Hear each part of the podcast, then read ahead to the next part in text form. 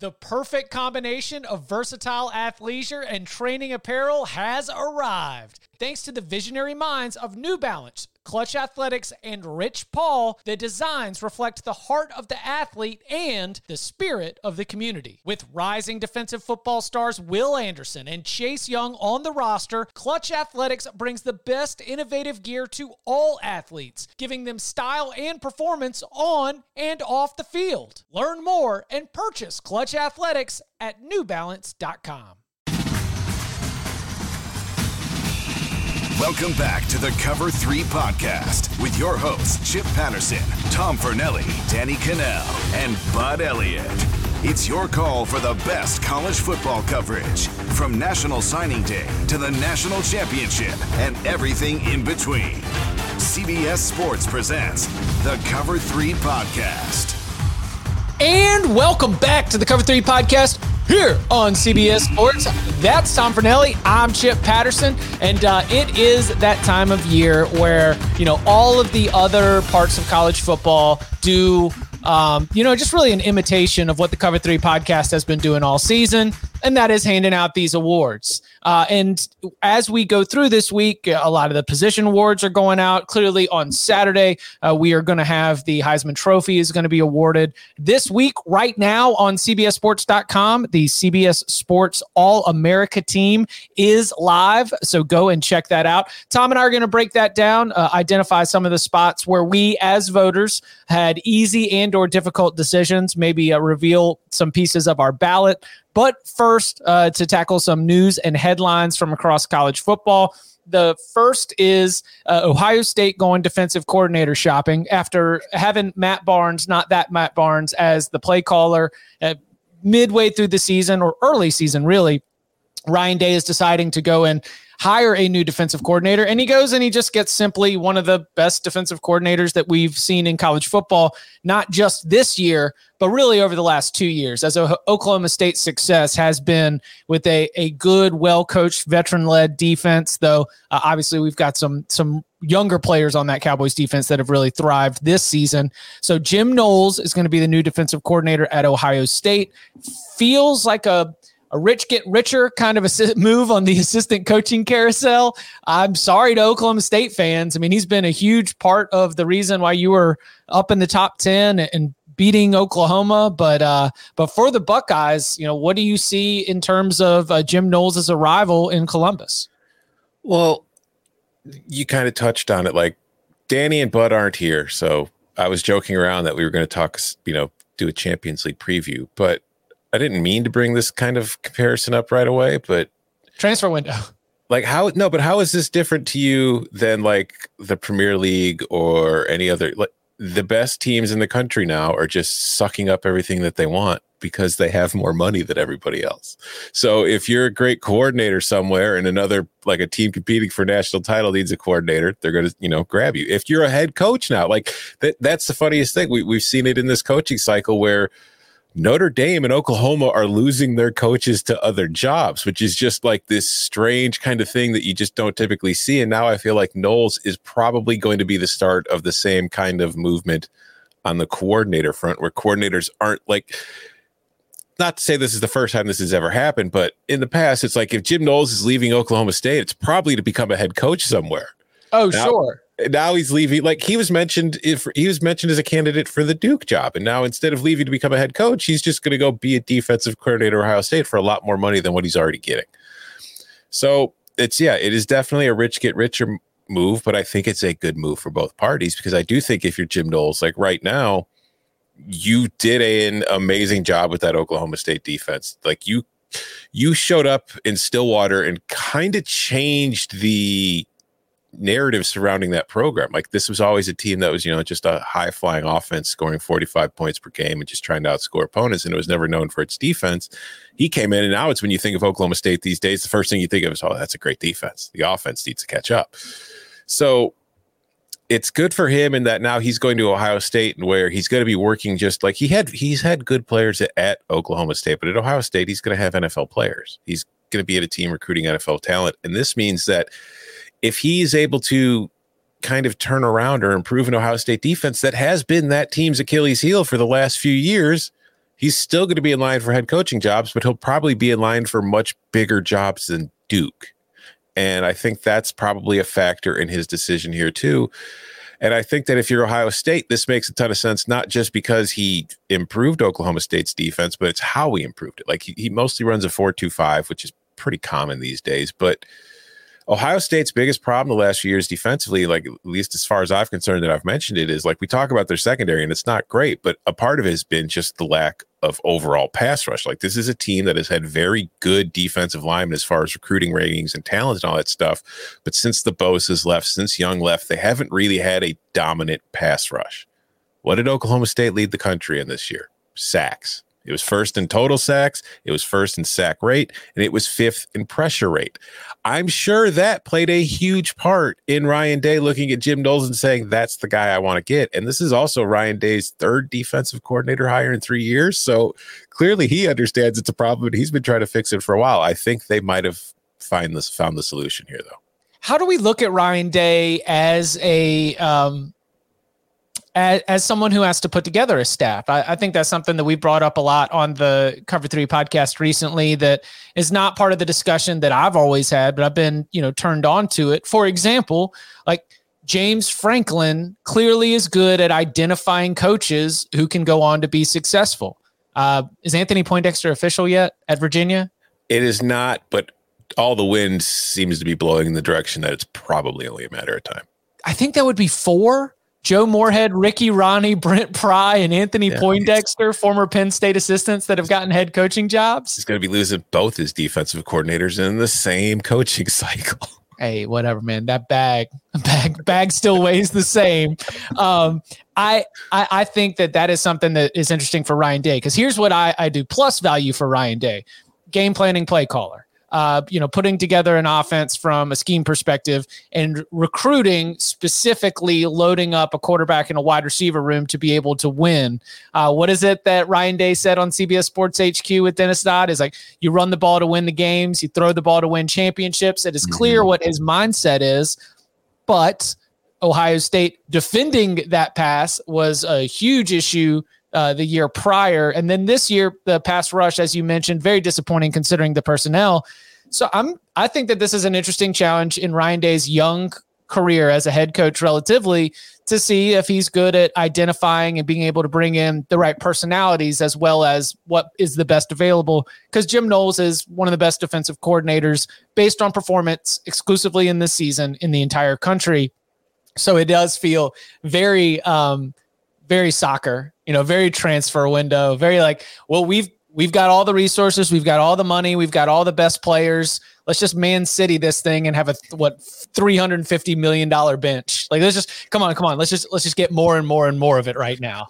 Yeah, I mean, it's some clubs buy players, some clubs sell players, and we see what Ohio State is. It's it's buying coaches. It's oh, I almost said buying players, but that could cause a lot of problems. That would never happen in college football.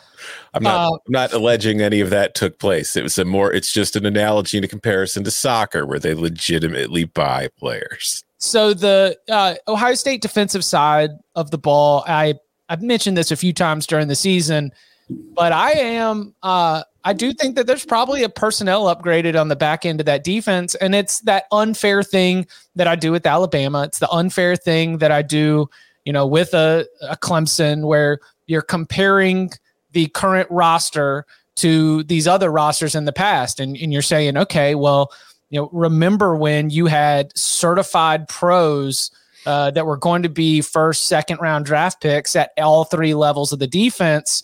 And I didn't I didn't feel that way as much this year. Now they're they're very talented, and of course you get into the combine situation. Ohio State's going to end up having a lot of NFL draft picks, but I do wonder if you know Jim Knowles. One of the tasks is going to be being able to identify, evaluate, recruit players to level up, such that we get back to that point where how many years in a row was it where it was just another Ohio State defensive back. You know, they just kept, they were one after mm-hmm. another after another.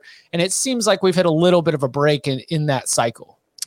Yeah, I, I, think losing Jeff Hafley to Boston College definitely played a role there because he was a very good coach in the secondary before becoming a defensive coordinator. But I, I just think that like it's it's one of those things you, you you mentioned like comparing it to previous iterations of that same program's defense or offense. I think it's there's also the context that when you look at Alabama or Ohio State or schools like that, you compare it to the current roster. And when you look at Ohio State, like they have a really good offensive line. They have the best receivers in the country. They have a Heisman finalist quarterback. They've got excellent defensive linemen and linebackers. And it's like compared to the rest of the roster, it's like, oh, the secondary doesn't look nearly as good but that secondary is probably one of the best secondary. Like and there's a whole teams in the country who'd be like, I'll take all four of those guys right now and put them in the top of my depth chart if you don't think they're that great. So there's always that kind of context alongside with it. And I do think that like the other secondaries, like those guys, the Okudahs and those guys, they benefited from playing behind Chase Young, Joey Bosa, Nick Bosa.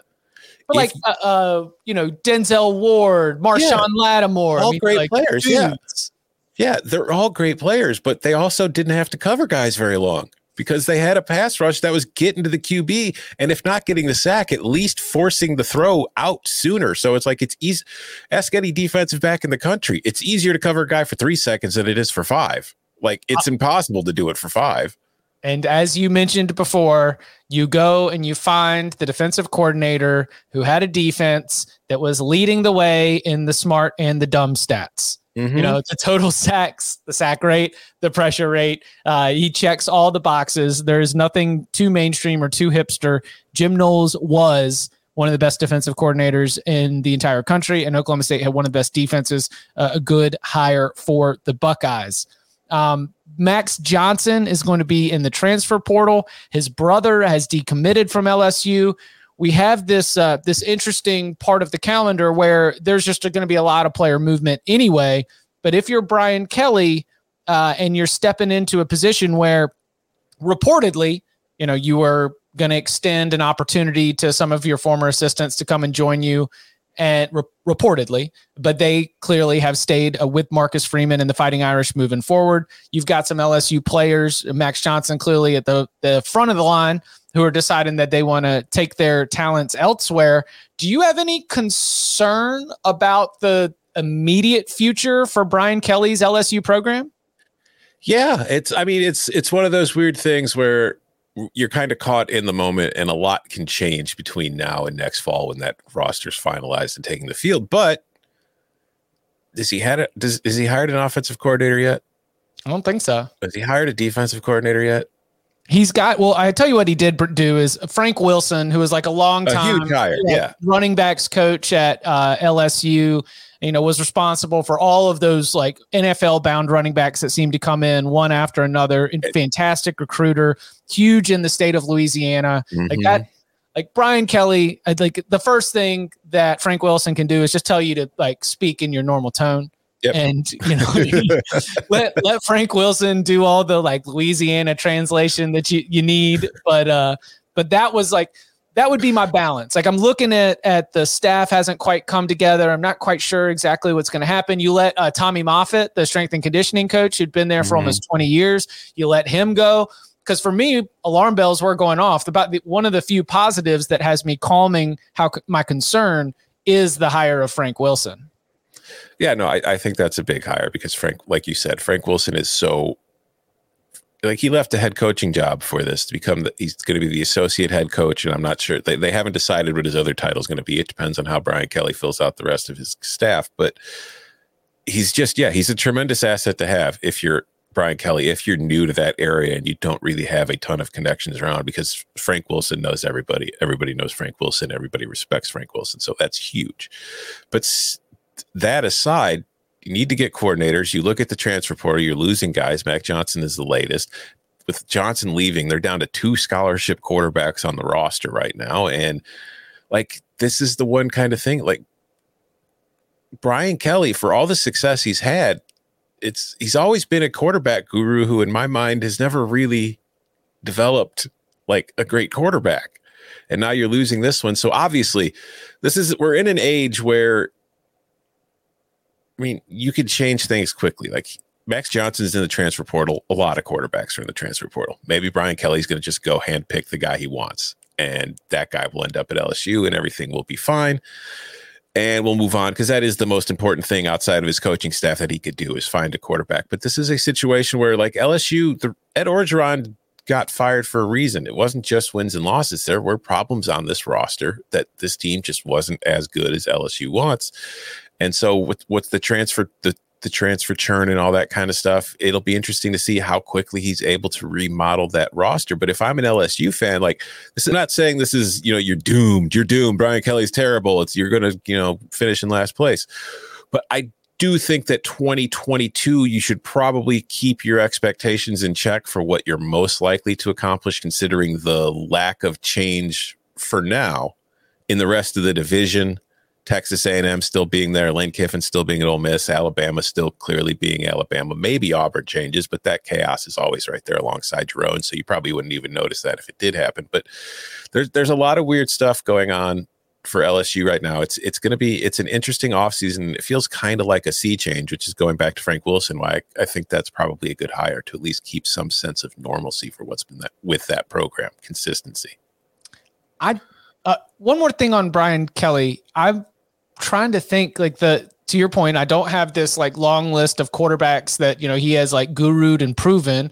I do believe him to be a good football coach, and clearly mm-hmm. having a, a hand in the offense is a big part of that. I mean, is it is it just the like do you think that his overall impact is probably a little bit more in the you know idea of an offensive identity more yes. than the like schematics of or the the technique of a quarterback it's just a little bit more of having a good grasp of what we want to do and the path that we're going to take to do it Mm-hmm. And I think I, I think one thing Brian Kelly deserves a lot of credit for is that he he does delegate it. Like he's right. not like there were especially at Cincinnati, like when he was still mostly the guy running everything and he was just he was like he was very spurrier-esque with his quarterbacks. It's like you'd be watching a cincinnati game and like every other series there'd be a different qb out there depending on who he was upset with or who had made you know whatever. But since he came to notre dame like he's been in charge of a pretty big program and he's entrusted his assistants to go do their jobs and their ability to do it. Like Tommy Rees is a very young offensive coordinator who had very little experience, in fact, none You know what I mean? As a coach. And he was calling Notre Dame's offense, and he had, for the most part, full autonomy. Obviously, the head coach can always overrule something if they want to, but Tommy Rees was allowed to call the offense, and he did a very good job. The defense, you know, his coach, he lets his coaches coach. So that's a, I feel like that could be an attractive thing if I want to go, you know, if I'm looking for a job, if I get to go work at LSU and I get to run my own, you know, position or my own you know offense or defense i think that's attractive. So i think that's where he excels. He excels in being the figurehead of the program. But like he also said when he got down there for the press conference like when they were asking him about stuff like max johnson and the possibility of transferring and all that kind of stuff he was honest. He says i i don't know. I have no idea what this roster is yet. I've you know he's been the coach at notre dame. He hasn't really had a reason to pay attention to lsu's roster situation. So i feel like this is i, I doubt he really even had a chance to get to know Max Johnson or anything here. I feel like this is probably a decision that was coming as soon as the coaching change was made. And I think that, I mean, Max Johnson getting to the player was pretty good, all things considered at LSU for this season. Sure. Like he, he was like he he was accurate, took care of the football, didn't turn it over much. Was playing behind a pretty shaky offensive line for most of the season. Lost one of his top players in Kayshon Boutte, which kind of impacted them. But overall, he's a solid quarterback. Like he, you watch him, he's he's very accurate on the shorter to intermediate stuff. The deep ball stuff, he's got, you know, he's he's not great. He's naturally is a lefty, he's if you look at like his heat maps and all that kind of stuff, he's better throwing to the left, but that's expected. And I think that he's he's a guy who's not going to have trouble finding a home. In fact, I think we kind of can already figure out what the home's likely to be. Is it going to be Florida State? I think that's what everybody seems to believe. Yeah, I think oh, that like nice. there was 24 7 had a story up today about uh, both him and his brother Jake Johnson, a four the, the four star tight end who decommitted from LSU yesterday too, are kind of you know it's not done, but there's a lot of belief that it's kind of like a pat. They're going to both end up at Florida State. So I guess uh, our Seminole brothers had to recuse themselves from spilling the beans. Yeah, you know, this. but Bud and Danny didn't want to leak any inside info and get anybody in trouble. Probably. Probably. There's certainly nothing else going on in their lives. Also, uh, one final note: like as it you know, as I'm trying to like audit myself in real time as we record this, I should remember that Brian Kelly's time at Notre Dame include what I would consider the failed attempt to have Mike Sanford Jr. and Chip Long as successful offensive coordinators for the Fighting Irish. Mm-hmm. that impact. He's good at delegating, and, and maybe some of the results uh, also had to do with that pre Tommy Rees era. Yeah, Tommy Rees fixed the. Yeah, T- Tommy Rees is a good offensive coordinator. I'll just leave it there. And that's good for Marcus Freeman. Mm-hmm. Mm-hmm. Coming up on the other side, it is awards season. The CBS Sports All America team is live. Tom and I are voters. We can discuss our ballots for that. Uh, you can check it out at cbsports.com. Tom and I are also voters for the Heisman Trophy. We cannot reveal our ballots there, but we can uh, preview the Heisman Trophy award ceremony this weekend and discuss the picture, plus a couple of your questions from the big old bag of mail. Next. Okay, picture this. It's Friday afternoon when a thought hits you. I can spend another weekend doing the same old whatever, or I can hop into my all new Hyundai Santa Fe and hit the road. With available HTRAC, all wheel drive, and three row seating, my whole family can head deep into the wild. Conquer the weekend in the all new Hyundai Santa Fe. Visit HyundaiUSA.com or call 562 for more details. Hyundai, there's joy in every journey. Robert Half research indicates 9 out of 10 hiring managers are having difficulty hiring. If you have open roles, chances are you're feeling this too. That's why you need Robert Half. Our specialized recruiting professionals engage with our proprietary AI to connect businesses of all sizes with highly skilled talent in finance and accounting, technology, marketing and creative, legal, and administrative and customer support. At Robert Half, we know talent. Visit RobertHalf.com today. The CBS Sports All America team is live on CBSSports.com right now. You can go and check it out. Uh, the SEC and the Big Ten both dominate the list, combining for half of all of the selections. Uh, real quickly, I'll just run down the uh, the first team. Uh, Bryce Young at quarterback, Kenneth Walker and Breece Hall are your running backs. Wide receivers, Jameson Williams from Alabama, David Bell from Purdue, Brock Bowers, the freshman from Georgia, getting the nod at tight end. Your offensive line, which by the way, uh, for our team, we do one center and then uh, four offensive linemen rather than splitting by position. Tyler Linderbaum, Darian Kinnard, Evan Neal, Ike, Ekwonu, uh, and Nicholas Petit Frere uh, on the offensive line. Defense, Aidan Hutchinson, Jordan Davis, Jermaine Johnson, DeMarvin Leal. Uh, the linebacker position, Will Anderson from Alabama, Nakobe Dean from Georgia, Devin Lloyd from Utah, uh, Sauce, Ahmad Sauce Gardner from Cincinnati at corner. Opposite him, Riley Moss. And then we do break up cornerbacks and safeties. Our safeties are Verone McKinley and Jaquan Brisker. At special teams, Jake Moody from Michigan gets our kicker. The Matt Araiza from San Diego State at punter. Bam Knight from NC State at kick returner. Britton Covey at punt returner. And Marcus Jones, the uh, talented return specialist uh, from Houston, who also plays cornerback, gets our all purpose nod. The unanimous selections uh, Kenneth Walker at the running back position, Tyler Linderbaum at center, Aidan Hutchinson on the defensive line, Will Anderson at linebacker, and Matt Araiza at the kick returner position. Um, so as you uh, looked at your at this ballot process, you know, let's start with what were some of the easiest selections for you, and did they line up with the final team? The easiest selection was first team center. Tyler Linderbaum, no question about it. And then I put Lindstrom. I put uh, Lindstrom from Boston College as my number two, and then it was it, it was easy. That was one of the easiest positions for me to figure out on the entire ballot. Yeah, no, that was I would have bet any amount of money that our first team center was going to be unanimous, and it was going to be Linderbaum because I mean it's not often you see centers get projected as like top ten NFL draft picks, which to me seems wild, but he is that good. Uh, I mean, as far as overall, I feel like the most difficult position was receiver. In fact, I think that you and I should petition our editors from this point to have three receivers in the starting line for the first team and the second team instead of just two, considering that's what most offenses do these days. Um, but that was yes. I mean, it's like without a doubt, we should have three. I like I, only being able to list for for the first and second team ballot, only being able to list four receivers was like Jesus. It was. I feel like it was more difficult than the Heisman. Am I the asshole for thinking that Chris Olave deserved a spot, even though, like, I don't know, still kind of felt like one of the best wide receivers in the country? Yeah, but he he didn't make my ballot. and that's like my my four receivers were Jameson Williams, Jaxon Smith-Njigba, Jordan Addison, and David Bell. Yeah. It's like I, couldn't put all three Ohio State guys on there. And it's I felt like those other guys all deserved it. it there's that's the thing. There's really no wrong answer. And you can say the same thing about running backs too. Um Okay, so what'd you do for running back? Because Kenneth Walker and Breece Hall uh, were the two that ended up making it. I had Sincere McCormick on there. I had Hassan Haskins on there. By the way, for the listeners, we got to pick four running backs and four wide receivers. And like Tom said, like good luck trying to figure out. Like you might feel really good. Obviously, Kenneth Walker was a unanimous selection. He was my RB one. He was you know everyone's pick either at RB one or RB two. But um, I mean Tyler Allgeier from BYU. Yeah. Like Allgeier was on mine. Yeah. Uh, I did not include Hassan Haskins in mind. He was in the running, but I just him and Corum were splitting duties for most of the season, and he kind of finished strong. And you know, like that five touchdowns against Ohio State kind of really inflated the touchdown total there.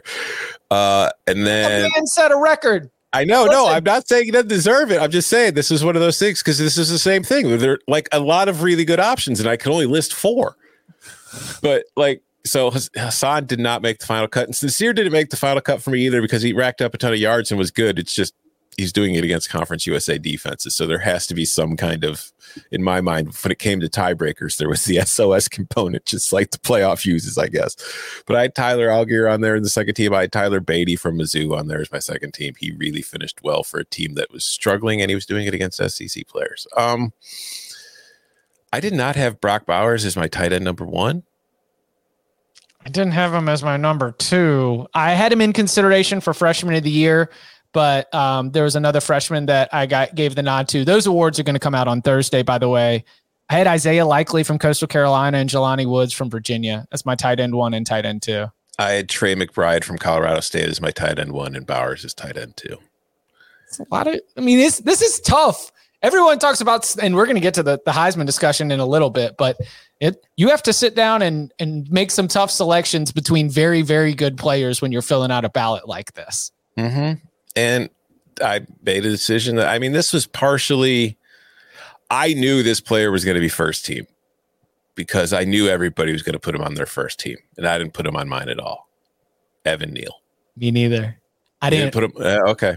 All right, you ready to hear my one through six? Yeah, I'm, go for I'm, it. I'm bearing all. I'm I'm ready to get ripped for this one. Uh, Darian Kinnard, Thayer Munford, Zion Johnson from Boston College, Max Mitchell from Louisiana, Ike Ekwonu from NC State, Nicholas Petit Frere from Ohio State. Two from Ohio State, uh, Kinnard obviously from Kentucky, Zion Johnson, Ike Ekwonu, and then Max Mitchell from Louisiana.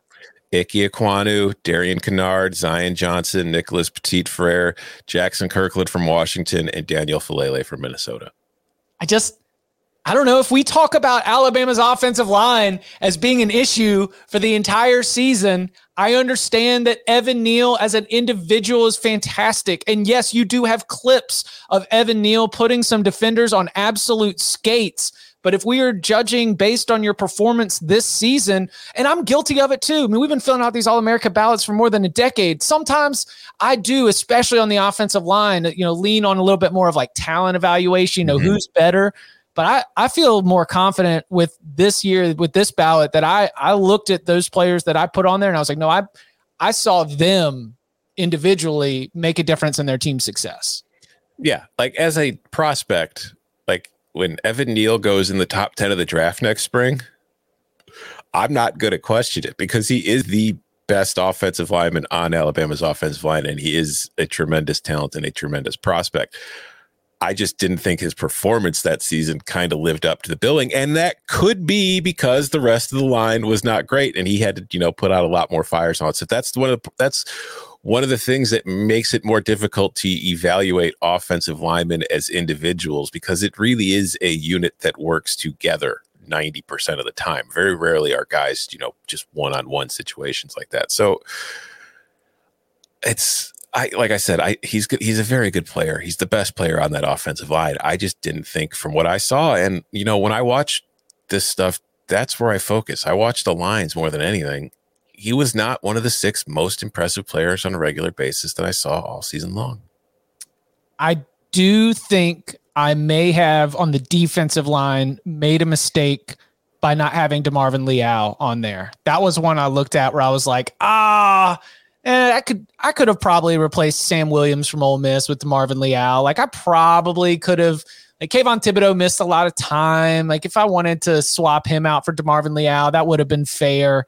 I feel like that was maybe a miss on my part. That was that was my choice for my sixth was Thibodeaux or Leal. And it was they're both very, very, very, very, very good. Thibodeaux yeah. missed a bunch of time. Leal's very good. It's I, I went with Thibodeaux just because I do think that he is like when he's on the field, that's the only thing the other offense cares about. You know what I mean? Yes. And he's never in the same place. He lines up all over the place. He does so many different things. Like I think Kayvon Thibodeaux is somebody who might be one of the first picks in the NFL draft. He's going to go on to the NFL and he'll be considered a bust by some people because he's not like getting 15 sacks per season. And that's kind of what everybody expects from a pass rusher. To me, he's just a complete defensive player. Like inside, does, outside, yeah. stand up, hand in the ground. Like this, the it was a lot of creativity that they used once he was able to get back into full health, and it was wildly impressive. Yeah, he's like the kind of player who's never going to put up the ridiculous stats, but who's always going to be like probably one of the best players on his defense wherever he goes. But my my six defensive linemen were uh, Aidan Hutchinson, Jalen Carter, David Ojabo, Jordan Davis, Jermaine Johnson, and Kayvon Thibodeaux. Again, another situation where it's like, well, no, that guy shouldn't be. It's like there's really hard to find a guy, and you're like, no, they don't deserve a vote. Crap. Did I overshoot? Did I get over my skis with Karlaftis? No. Okay. All right. Karlaftis is again. It's His, there's a lot of really another, good players. That's another like numbers doesn't exactly always uh, tie up to what I saw when I watched Purdue's defense play against some of the best teams in the country and watch him just be an absolute force. everybody's lining up to get a chip on George Karlaftis. like that that's really the the opposing offensive line's plan. It's like, all right, everybody hit that guy at least once per play. Yeah, man's getting triple teamed. Come on. uh yeah, I had Karlaftis, uh Hutchinson, DL one, no question about it. Um, I had Jordan Davis, I had Jermaine Johnson, Kayvon Thibodeaux, Sam Williams from Ole Miss. Um, at the linebacker position, it was really, really easy for me to get to four without even blinking an eye. Um, with Anderson, Nakobe Dean, David Ojabo, Devin Lloyd. Uh, my five and six, I went with Leo Chenal from Wisconsin. And shout out to our Army Navy watch party. Let's go, Andre Carter, outside linebacker from Army, converted safety, just lighting it up out here. So those those were my six. So you had you had Ojabo at linebacker. Yes, I had him on the defensive line, and this is another thing we need to address our editors about. We need edge position yes. designations for all American team because like that probably costs Ojabo mm. and Andrew. It's like if I'm voting him for defensive line and you're voting him for linebacker, that's costing him votes. So I've I've got to take here. You know whose fault it is? It's Not Michigan's. Mine. Oh, okay. Michigan doesn't do a depth chart. Yeah. And that is where I go to check a lot of these position designations is to go to your, you know, game week depth chart. And when it's not there, I'm I don't, I don't know, man. Mm-hmm. He was, he was a linebacker. He was an outside linebacker some places. Um, I, yeah. Anyway, edge would definitely be a, a, spot where you would have him. Who'd you have in, in your linebacker group? Uh, my linebacker group was Will Anderson, duh, Nakobe Dean, duh, Leo Chenal from Wisconsin, Devin Lloyd from Utah, Damone Clark from LSU, and Nik Bonitto from Oklahoma. Yeah, Nik Bonitto was my another one that I had right there. Uh, on on the edge, and then uh, or on on the cutting room for uh, for there. I felt like the the cornerbacks. Who are the rest of your cornerbacks? Because I mean, obviously Riley Moss was got to be there. Sauce Gardner got to be there. Um, did you give Jaquan McMillian from ECU any love? No, I gave the AAC a lot of love though. I got Ahmad Gardner, Coby Bryant, and Marcus Jones. Oh, sick. Mm-hmm putting Coby Bryant on there is fair. He was like so, Gardner is think, the one yeah. we've been watching for three years and talking about. Co- but Bryant gets overlooked and has been just as important. Well, I mean that's the thing. Like Ahmad Gardner is a very good corner. Ahmad Gardner gets avoided by other teams because he's very good. They don't want to throw to the guy he's covering if they don't have to which means Coby Bryant is getting thrown at a lot. And Coby Bryant did an excellent job for a guy getting thrown at a lot. Like he played very well in a lot of pressure situations. And I think that's like people will talk about that and say that that inflates the interception numbers, and it does. But he also made the interceptions while getting picked on. Like this is a guy who played very well. Yeah, he got picked on because the other guy's awesome, but he did really well doing it. So my Jaquan McMillian argument is that the high volume of his pass defend his pass defended interception count doesn't include another cornerback that people were trying to avoid. That guy was just making mm-hmm. plays, great ball skills for him. Uh, and he came up with a couple big ones and some of ECU's biggest wins. Speaking of coming up with uh, huge plays, Verone McKinley was absolutely bananas. Very surprised he was not a unanimous pick. Jaquan Brisker, uh, that felt easy. That is my safety one, safety two. And then uh, I round out the safety position with Dax Hill from Michigan and Trenton Thompson from San Diego State. Yeah, and then I also had Kyle Hamilton. Although I mean, I'm sure he got hurt at the end because he missed the last few games of yeah. the season. But then also Tykee Smith from Georgia, who I thought was very good, who probably did not benefit from the SEC championship game being right before our ballots were due. That is uh, a very, very good guess. I gave uh, your your boy Blake Hayes my punter two because punter one was just so obvious. Yeah, yeah. No, no. I mean, Matt Araiza, you you are the easiest uh, first team All America punter that there is. Yeah. Any any other um, you sort of thoughts before we sort of pivot this conversation to the Heisman? Because I think that you know we've we've loosely hit on a, a little bit of our, our thoughts on this award and this particular year in the race, but I, I want to make sure we hit our our own uh, CBS Sports All America team before we take it there. Well, here's a good segue then to the Heisman talk. Who are the two QBs you had on your All America team? I have Bryce Young one, and I have Kenny Pickett two. I have Young and Stroud. I will not say which order. Okay. well, I mean, you know, so here's here's the way that I, I, thought that we could present the Heisman Trophy conversation in a way that does not um, that does not have us violate the terms and conditions of us being voters. Because in my mind, there were six names that I think were sensible selections to make anyone's top three ballot. For yeah, and yes, two of them I think are defensive players. Aidan Hutchinson from Michigan and Will Anderson from Alabama. I think that at the quarterback position, you had three names that were all very sensible to show up on, on a Heisman finalist ballot. It Bryce Young, Kenny Pickett, CJ Stroud. And I think that Kenneth Walker III is a very sensible name. There are six names there that all could have a great argument. Put them in any combination you want. And I would be like, okay, all right. That's, you know, you're one of the 900 voters. That's fine for me. And that's why I find it so frustrating when one of the narratives around this year's Heisman race has been how broken the, the Heisman voting system is. So I said, no, it, it was a difficult decision. And guess what? When a lot of people have to make these difficult decisions, you're not going to find like all of the exact answers that you individually want because there's a lot of different combinations. I mean, it is a random number generator in terms mm-hmm. of what you're going to get with the different combinations of names. Again, six names that to me made sense. And if we had to fill out five spots on the ballot, then maybe so, you know some of the so-called snubs would uh, would end up in a different position. But that's not the case. You can only fill out three. So half of this group of what I think are very sensible and good picks to be on a, a Heisman ballot um, are going to end up not receiving any points, like receiving zero points. It's three points for first place, two points for second place, one point for third place. It's a very simple system. And yet everybody is trying to give out nine invites to New York City, and everybody is a finalist. It's I, I I wish we could vote for more three players, but we can't, and I don't think they're going to change it because I think that it's a feature, not a book. Because what happens when the Heisman finalists are announced? Everybody goes online and gets mad about which players weren't included. So what are they doing for the next few hours? Talking about the Heisman. Talking about the Heisman Trophy. What are they doing on TV? Talking about the Heisman Trophy and all the snubs. What are they doing online on CBSSports.com? Writing about all the people who were snubbed from the Heisman. And oh my God, I can't believe these damn voters were so out of touch and clearly do not watch the sport, do not realize that this guy should have been a Heisman finalist.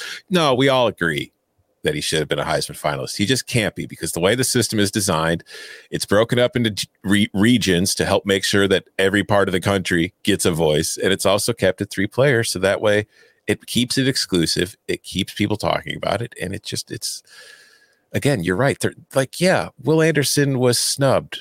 This, everybody that you think was snubbed was a snub, but everybody who was nominated also deserve to be nominated. And if any of those nominees were not one of the finalists, guess what you'd be saying about them? You'd be saying they were snubbed. So, like, you can be mad about it. And I get it. Like, if you went to the, you know, if you're going hard for Will Anderson and saying that it's lame to have these quarterbacks in there when they're putting up the same kind of seasons that most quarterbacks have always been putting up, but he had a transcendent season for somebody at his position and he deserves to be there. It's a great argument.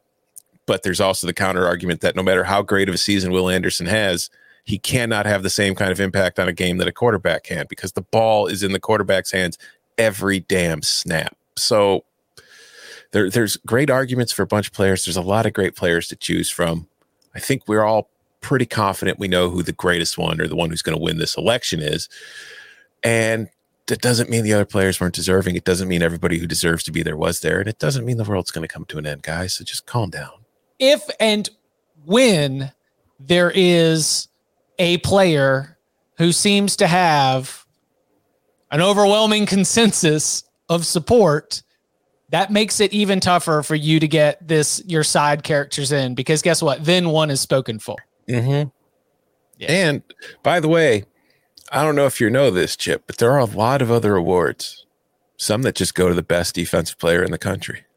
And guess what? Will Anderson won the best yeah. defensive player in the country. It's a pretty good award. I know it's not the Heisman, but it's a pretty big award for the best defensive player in the country. And, and you know, most of the Heisman voters vote for those awards too. So, you know, it's not like we hate them.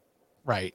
Um, it's it it is very interesting and, and of course pay attention to uh, the Heisman Trophy ceremony which will be coming up on Saturday night. I think that on when we get back together on Monday we will have uh, an opportunity to look at the voting and you know see how close some of the the snubs were, what the distance was between first and second, second and third, and I think all of that really reveals uh, a lot more about the way the voting broke down. Uh, but again, uh, it is it is a year where there seems to be a lot of anger, and I think that that anger is uh, is not informed with the Heisman Trophy process, or at least not realistic when you put yourself in the shoes of some uh, some Heisman voters. But I will not reveal my ballot until we get back together on Monday. Also, uh, we will include a little bit of a, a, Heisman Trophy preview in our Army Navy watch party, which you can watch at youtube.com slash cover three. Tom and I will be with you throughout America's game. We will be joined by guests from uh, the Army football family. We will be discussing what's going on on the field, what's been going on with the Black Knights this year. Very, very excited about that. Again, youtube.com slash cover three is where you will be able to find our Army Navy watch party. It is the first Cover Three watch party that is official. It is not the first Cover Three watch party because I think that would be Ole Miss, Tennessee. That was an unofficial Cover Three watch party as we were watching the mustard bottles and the golf balls. But this will be the first official Cover Three watch party, and uh, and we very much look forward to it and hope that you join us. All right, let's uh let's hit a couple of mailbag questions before we get out of here. First one. All right. Another great year from Chip, Tom, Bud, and Danny. Looking forward to bowl season and recruiting talk. Question College football has never been a sport with a ton of parity. However, over the last decade or so, we've seen even less with Alabama, Georgia, and others dominating in the recruiting wars. With the three major schools in Florida making hires recently, and all three known for recruiting, especially Cristobal, plus USC bringing bringing in Lincoln Riley, and with Texas having both Jimbo and Sark, do you think this finally brings balance to the sport as Florida, Texas, and California are states filled with talent that have been most often rated by Alabama, Georgia, Ohio State, and more? You'd hope so. That's it. Like that's it's it's really hard to know. I I that's what you want because I do think that it's not necessarily parity. Like there's never going to be 10, 12 programs that are legitimate national title contenders, even when they expand the playoff and they've got, you know, an extra field. Like no more than four of the teams that ever get into a 12 team playoff in any given year, I, I assure you will be capable of actually winning the thing. But the hope is more that it's not just the SEC like where those title contenders are coming from or from the southeast. The hope is that the big 10 has a legitimate title contender or two every year. The pac 12 has a legitimate title contender or two every year. The sec has one. The acc has one. The new big 12 who knows? But hopefully. So it's like that's what's best for the sport because the more parts of the country that are interested healthier the sport will be so I, I think it's good in that sense like i think a strong USC program is great for college football. I think a strong Texas program is great for college football. I think a strong Florida State, Miami, all the Florida schools is great for college football. And I think a strong Michigan, along with Penn State and Ohio State, and then, you know, whether it's Wisconsin or whatever, is great for college football. So I hope that happens, but there's no guarantee that it's going to happen now. I think that it just simply on a base level of emotion makes it more fun because no um, conversation is more filled with anger and disappointment than one of these schools from California, Texas, and Florida falling short of expectations and also losing their recruits to mm-hmm. other programs. When um, when Ohio State opened up that pipeline to Texas, you know, as Alabama, Alabama's always gone into Texas, um, but when when we started to see all of those Texas recruits go elsewhere, when uh, what is it? Isn't CJ Stroud from California too? Isn't it yeah. Bryce Young, CJ Stroud, yeah. and DJ Uiagalelei? Yeah, all from California, Southern leaving, California kids. Yeah. yeah, to go to uh, to Alabama, to Clemson, and to Ohio State. Like those, that's where I think the Riley one is the one I point to the most. Where you do hope that it will create a little bit more of uh, confidence, positivity. Like I want my college football programs to be chesty. I don't want them to be moody. I want them to be cocky. I want them to be confident and I want them to be boastful because – that indicates that you are closer to being able to take down uh, one of these established big dogs of the college football playoff era.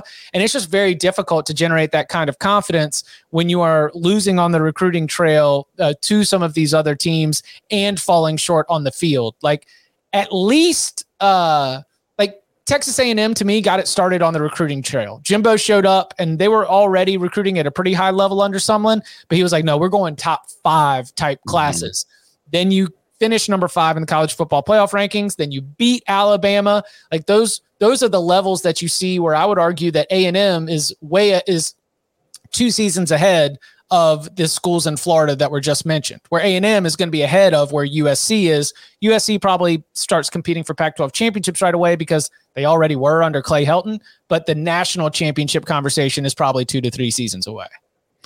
Yeah, and like you said, USC has an easier path to that. So it's like Texas A&M might be a few years ahead, but Texas A&M still has to get through Alabama, and as we've seen in the SEC, that seems to be pretty difficult for everybody involved. One hundred percent. All right, this next question hitting close to home. Uh, subject line: Duke? Question mark. Duke? Duke? Uh, love the pod. Is there any good reason Duke shouldn't hire Jeff Monken? He even no. said he even said he'd run an offense similar to Jamey Chadwell, or are they just being difficult and hard headed? No, they should hire Jeff Monken, and they shouldn't hire an offense similar to Jamey Chadwell. They should just run a straight up option offense. Damn it, that's what I want to see. No, um, I think that I think Duke is the kind of place where Monken would work, but I I, I don't think they're being stubborn about it. I think that there's a couple good options available to him. Like Tony Elliott's a good option if he wants the job. Mike Elko is a good option. These are guys who are not just good coaches, but kind of fit the culture of Duke. Like, you know, Tony Elliott, I think he's got he's got like an engineering degree. He's not he's not just a football guy. He's a brainyish, he's a brainiac guy who coaches football. And then Elko went to what, Penn?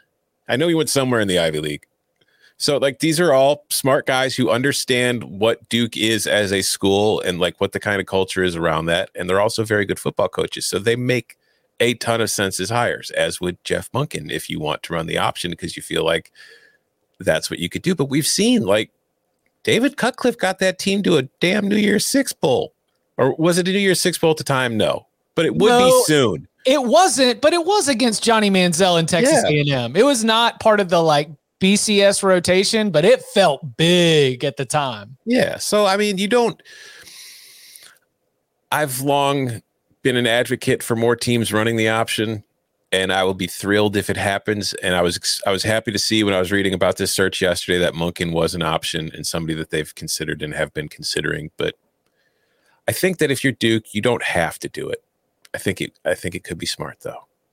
So the my first thought um, when the Jason Garrett name was kind of floated out Oh, there. I don't really want to.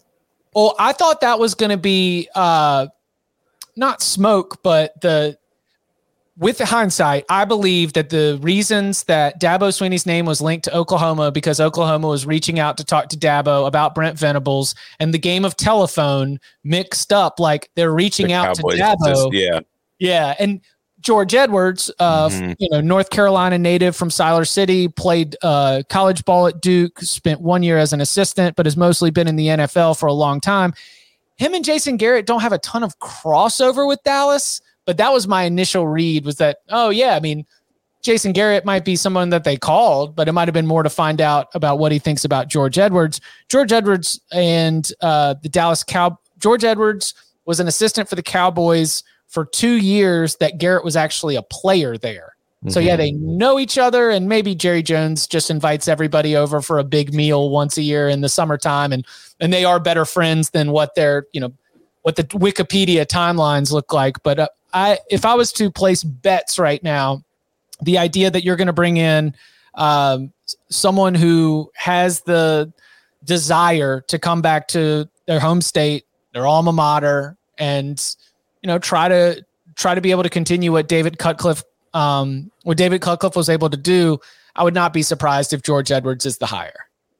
I wouldn't I be surprised either. Yeah. It, feels like the Anthony Poindexter hire at UVA too, where you're just you're you're going with someone who's going to understand uh, the community and going to be able to assimilate into the um, expectations, as opposed to as I've said this with the the hire of Brent Venables in Oklahoma, as opposed to hiring the autocrat who's going to fire everybody and try to just do everything themselves. You know, that's that's a decision that normally is because you've spent too much money on a coach that they're going to come in and and want to be able to turn everything upside down. And with so much that has worked at Duke, uh, I would imagine that whoever they hire is probably going to try to keep things um, keep things moving in a positive direction. So I would I would be I would be surprised if it's not. Let's see, George Edwards, Tony Elliott, Mike Elko, Jeff Monken. I think that's your four. Yeah, I don't think it'll be Jason Garrett. I think that's like I don't know if it's a connection to the Cowboys as much as it's just he doesn't have a job, and it's hard to imagine he's going to get an NFL gig next year. So maybe, I mean, he's he's an Ivy leaguer too. So maybe that's part of the appeal for him of the Duke job. Nerds. Yeah, that, if you are a nerd who happens to like football, put in an application for the Duke job. there is some photo on uh you know USA Today Sports Images, Getty, I don't know who, but it's it's Jason Garrett and Tony Romo at a Duke basketball game and boy, that's all you need to be able to have the good photo for the Google search for Jason Garrett Duke. It's just right there. It's like, "Oh, look, he's already wearing a Duke shirt." Perfect. Let's bring To- the clapper in. And Jason's like, Tony, you think I should take the Duke job? And he's like, I don't know, Jason. Oh man. All right. We will be, be back with you on Thursday. One hour and 20 minutes of Army Navy locks. No, I'm just kidding. we will be doing uh our- we will be doing our locks for Army Navy as well as hitting some more news and notes, expectations for uh, what's to come here in the next you know week or so of college football. Before we get the bowl season started, as of right now, our plan is to split up our bowl locks into three weeks in a row, looking ahead to the weekend as well as the early week games. Uh, so be sure to keep your calendar scheduled. And you know what? If you just subscribe to the Cover Three podcast on YouTube, youtube.com slash cover three, smash that bell for notifications, then you know every time we go live, you know every time that we post a new video. If you subscribe to the audio product and you turn notifications on, you get an alert every single time that we've got a new episode out. So make sure you go and do that. You can follow him on Twitter at Tom Fornelli. You can follow me at Chip underscore Patterson. Tom, thank you very much. A fun long fact for our listeners who made it this long that I just discovered looking up Jason Garrett. Sorry, I'm not just saying thank you. Uh, he has seven brothers and sisters who are named John, Judd, Jennifer, Jim, Janine, Jane, and Jill. His parents, Jim and Jane. Hi.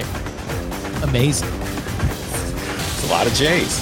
Do you think that I would get in? Uh, I, I was thinking about going George Foreman for uh, for punt two and just punt junior, call him PJ. George, no, name him full name George Foreman Grill Patterson. It's a great name. Let's go ahead and get the monograms ready. Parker, smock it up. Tom, thank you very much. Thank you.